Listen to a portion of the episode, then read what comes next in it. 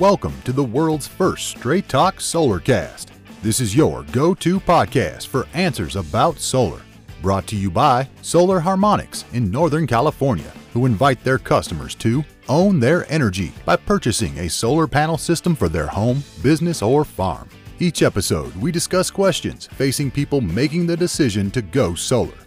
The solutions to your questions are given to you straight by one of the leading experts in the solar industry, Jamie Duran, president of Solar Harmonics. Feel free to search our library for answers to questions that you're facing when considering solar. And now, here's Adam Duran, our host with the questions, and Jamie Duran, our solar expert with Straight Talk Solarcast. Hello, Jamie. Hello, Adam. All right, how's everything going in the world of solar today? Oh man, it is about 90 degrees in uh, Brentwood today, so that means it is solar heaven out here. So yeah, it's perfect day for solar power. Excellent. That's great to hear. I think we have uh, uh, something different today. Yes, we have a guest. Uh, we have Dr. Nick Engerer, Dr. Nick from Australia, and he is with a company called Solcast. And uh, I'm excited to hear about uh, how solar is going in Australia. Okay, welcome, Dr. Nick. Oh, thanks, mate. G'day. I'm riding a kangaroo. All right. It sounds like a different person than we had a second ago. Wait a second. I'm from Ohio, guys. Who am I kidding? Yeah. okay. That's was- perfect. That was so racist. I'm so Oh, offended. yeah, towards So offended. Australians, riding the kangaroo. I'm sure that they love that. Well, we'll say hello to all of our friends in Australia. I'm excited to visit and check out the solar. That I've I saw some really amazing uh, happenings going on with solar. It sounds like uh, big big times. It absolutely is. It's really quite exciting because there's almost 2.4 million rooftop solar systems in Australia. And we only got a population of 24 million people. So you can start doing some math there. We love solar Yep. down under. That's fantastic. Uh, how how are the electricity? Uh, how is electricity billed, and does it kind of make sense to go solar in Australia? Look, this is one of the fundamentals that drives it. It's 25 cents to 30 plus cents a kilowatt hour for electricity here in Australia. And That is you a do some math no-brainer. on that. That is Wow. two and a half to three times higher than most of the United States. So yes, you're Nah. right. No brainer. Not California, but uh, Thanks, PG&E. yeah. Um, and then, are there any uh, government incentives for going solar? They varied over time. So we had a really big uptick in solar growth back in 2009 to 2011 period. And that Mhm. was when many of the states had feed in tariffs, which Yes. uh, many folks know you get a kickback of a certain number of cents per kilowatt hour that you feed back into the grid. They were as much as 50 to 60 cents a kilowatt hour back then. Those have dropped I'll off. translate that for our, our audience. That means if you only need, say, 20 panels on your roof and you put up 40, uh, you have an ATM machine up on your roof, which is fantastic. A money So printer. what- That's right. yeah, exactly. So, what uh, and what year did they eliminate that in 2011? they phased them out depending on what state you were in. Most of Yep. those had phased out by the middle of 2013. Okay. Yeah. And then uh, it seems that uh, battery storage is blowing up as well. Absolutely. So that's where the state based incentives have gone now. So now we have several states and territories in Australia who are incentivizing customers to purchase a battery. And most often that is co located with a home solar system. Yeah, fantastic. What, um, where, you know, if somebody does not have solar, where does Australia uh, make its electricity? Or how does it? A lot of coal power. Lot yeah, a lot of coal power, including some old, dirty, as we call it, brown coal power plants. But Nice. we're phasing those out over time. We've shut down a couple big ones, and we're continuing to do that. The government's putting in a new energy plan. There's still a bit of coal in there, but they're getting around to the idea that coal doesn't have much of a future in Australia nor other places in the world. So that means more Hmm. solar. Well, sure. And uh, if solar can be uh, produced, solar energy be produced cheaper than coal, uh, not just as it's burned, but uh, even the long term effects of coal with all the, you know, it's got to be dug out and it's very dangerous to breathe that coal dust in. So that's, uh, that is a great benefit. Where do you see uh, the Australian solar market going? it's pretty exciting actually because what we've seen is even though those incentives I talked about earlier have come off over the last few years, what's mm-hmm. also happened is that maturity of the market and the many different solar installers and the reduction in those soft costs, you know, the amount of money it costs to connect to the grid, et cetera. We've got solar below a dollar a kilowatt installed wow. in Australia. So that's a really competitive price and it means, again, with those high prices, it's a no brainer. So mm-hmm. more Australians have become hip to that. And a lot of Australian businesses have picked up on that. So we've had a lot of growth in the commercial rooftop space. That means Beautiful. the solar systems are getting bigger, businesses are going green, universities are putting solar all over the roofs. And at the same time, we've had a large number of utility scale solar farms come into operation as well. So it has been fantastic for solar in Australia, and that trend is continuing. There was a tremendous amount of fires uh, last year in Australia. Did, was solar affected by that? Absolutely. It was. It's totally fascinating. So we had a number of fire events where the it, fire was so intense that it actually changes the weather and it forms mm-hmm. thunderstorms, and those just billow the soot and uh, yeah. dust into the air, and it was actually as black as midnight at four in the afternoon in wow. more than one occasion. So you can imagine solar panels aren't producing very much electricity during that event. Hmm. And more broadly, there was smoke everywhere. Some of my sure. friends back in, in Canberra, which is the capital of Australia, had to stay indoors for weeks on end.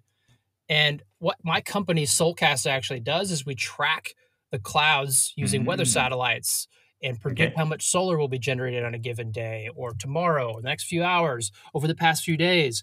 And we saw very dramatic impacts 20 to 30% less solar being generated in some areas uh, for you know looking at a period of a month or more so sure. very interesting impacts from those smoke events great what else uh, what else affects yeah it's obviously it's well, I guess it's what fall season in Australia now? Yep, you got it. Not everybody okay. realizes that. I actually used to teach atmospheric science and first year freshman students at a university here in Australia. And one of the things I always, they always understood, but not everybody back in their counterparts in the US freshman class understood, is that the Northern Hemisphere and Southern Hemisphere are different. So, yes, sure. we are going into winter. It's currently autumn here. And hmm. depending mm. on where you are in Australia, that usually means it is cloudier more clouds, cold fronts coming through, uh, things of that nature, which make the solar generation just a bit lower, as well as the sun not being as high in the sky, the days being shorter. So sure. we're headed into our lower part of solar generation for the year. Great, great. Oh, so it's it sounds like uh, Australia is probably at about uh, close to ten percent of solar adoption on the kind of on the residential side. Uh, do you how how what do you think the drivers are going to be to really increase that even more? So let's talk about that number 10%, and then I'll answer okay. your question about drivers. So where we actually are in Australia is a bit higher than that. If you look at just homeowners, there the, we reached one in four homeowners with solar two years ago.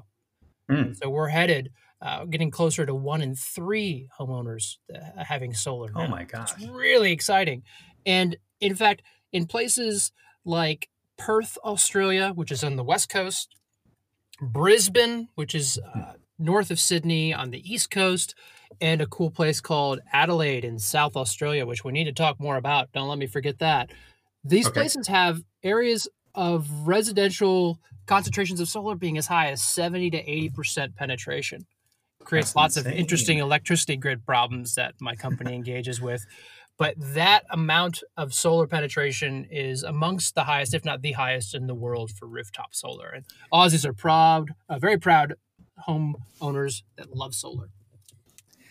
That is amazing. Because I can't even imagine those numbers in California, but it sounds like Australia and California are kind of close. I think California is about 33 million people, and Australia, you said, at 23 million? 23, 24, yes. Yeah. Wow that is amazing. So all we have to do is get solar to a dollar a watt and uh, keep the electricity prices going, and we'll be right there. Because it is uh, certainly in this market, it is definitely a carrot and the stick. Uh, because the the carrot of uh, solar incentives is definitely decreasing, uh, but the stick part uh, is increasing. So the amount of you know uh, power companies filing for bankruptcy and uh, raising rates like crazy and uh, squeezing the solar incentives out is uh, really driving people to go solar over here. Uh, yeah, let's talk about Adelaide. Oh, good. South Australia. If you look at Australia, it looks like a big old monster took a bite. Cookie Monster took a bite out of the bottom of it. We call that the Great Australian Bight. It's not spelled hmm. the same. But right in the center of that is a state called South Australia. Adelaide is in that area. South Australia, its biggest generator for electricity in the whole state is rooftop solar. 1.3 wow. gigawatts of rooftop solar. That combined with wind, that provides over 40% of electricity generating capacity, means that there are days with negative demand between wind and mm. solar in South Australia now. Very impressive. It definitely sounds like Australia loves solar power, and they must also love saving thousands of dollars every every year. So that's awesome. Oh yes, they do. But we have a very interesting problem starting for home oh. owners now, and that is when you have that much solar in the grid, like in South Australia, it's a different type of electricity generation. We call mm-hmm. these concepts around synchronous and asynchronous generation. Let me just simplify that for you. A big generator is spinning, and if the power demand changes suddenly or there's an outage, it can respond because it has inertia. But sure. rooftop solar, rooftop solar does not. And if rooftop solar gets turned, the voltage drops too low, inverters can start switching off. You can actually cascade into a blackout when there's that much solar. Hmm. And we've actually had instances where there was severe weather in South Australia, some tornadoes knocked out some wind turbine generation, and a bunch of things all fell together and caused a statewide blackout. And so our energy operator, the Australian energy market operator, has been looking for ways to secure the grid better because the government and the citizens are all saying, hey, we don't want those blackouts. And mm-hmm. so interestingly, the energy market operator is actually trying to get control of rooftop solar so that they can actually turn some solar systems off Ooh. during grid instability issues. So this is a snapshot of what the future of high penetration rooftop solar could look like and we're answering a lot of these questions in Australia, particularly South Australia right now. How do we deal with that much rooftop solar? Good problems to have, they're tricky ones to solve but that's exactly the type of thing that gets me excited. I like being a part of that. Yeah, sounds like battery storage is uh, is on the way even more than it uh, already has been.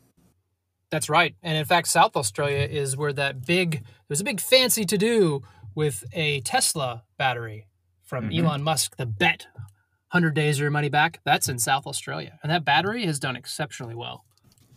Fantastic. Yeah, it's uh, Tesla's big over here too, and uh, yeah, we uh, we have some up and down feelings about Tesla, but uh, overall, you know, I love their cars. The cars are great. But uh, I want one. But, Not uh, gonna lie. yeah. Well, uh, Dr. Nick, we're almost out of time. Uh, any final thoughts you want to share with us about uh, and educate our listeners about solar in Australia? Solar in Australia is really an example of the world where the world's going next and my company Solcast. That's why what we do is so important. Watching the weather with clouds, tracking it, forecasting how much solar is going to be generated. But what's even cooler is we do it all around the world. So people in California can go to our website, solcast.com. We give free homeowner, we give free solar forecasts to homeowners. They can see how oh, much nice. solar they're going to generate today, tomorrow, through the next seven days for free. All they have to do is register for a free hobbyist account. No gotchas, totally free. And we also have some cool tools on there like checking the performance of your PV system. We're using our cool cloud data, as well as some awesome solar radiation maps that I think people will love. So awesome. that's about gift from Australia to you guys. Hey, all right.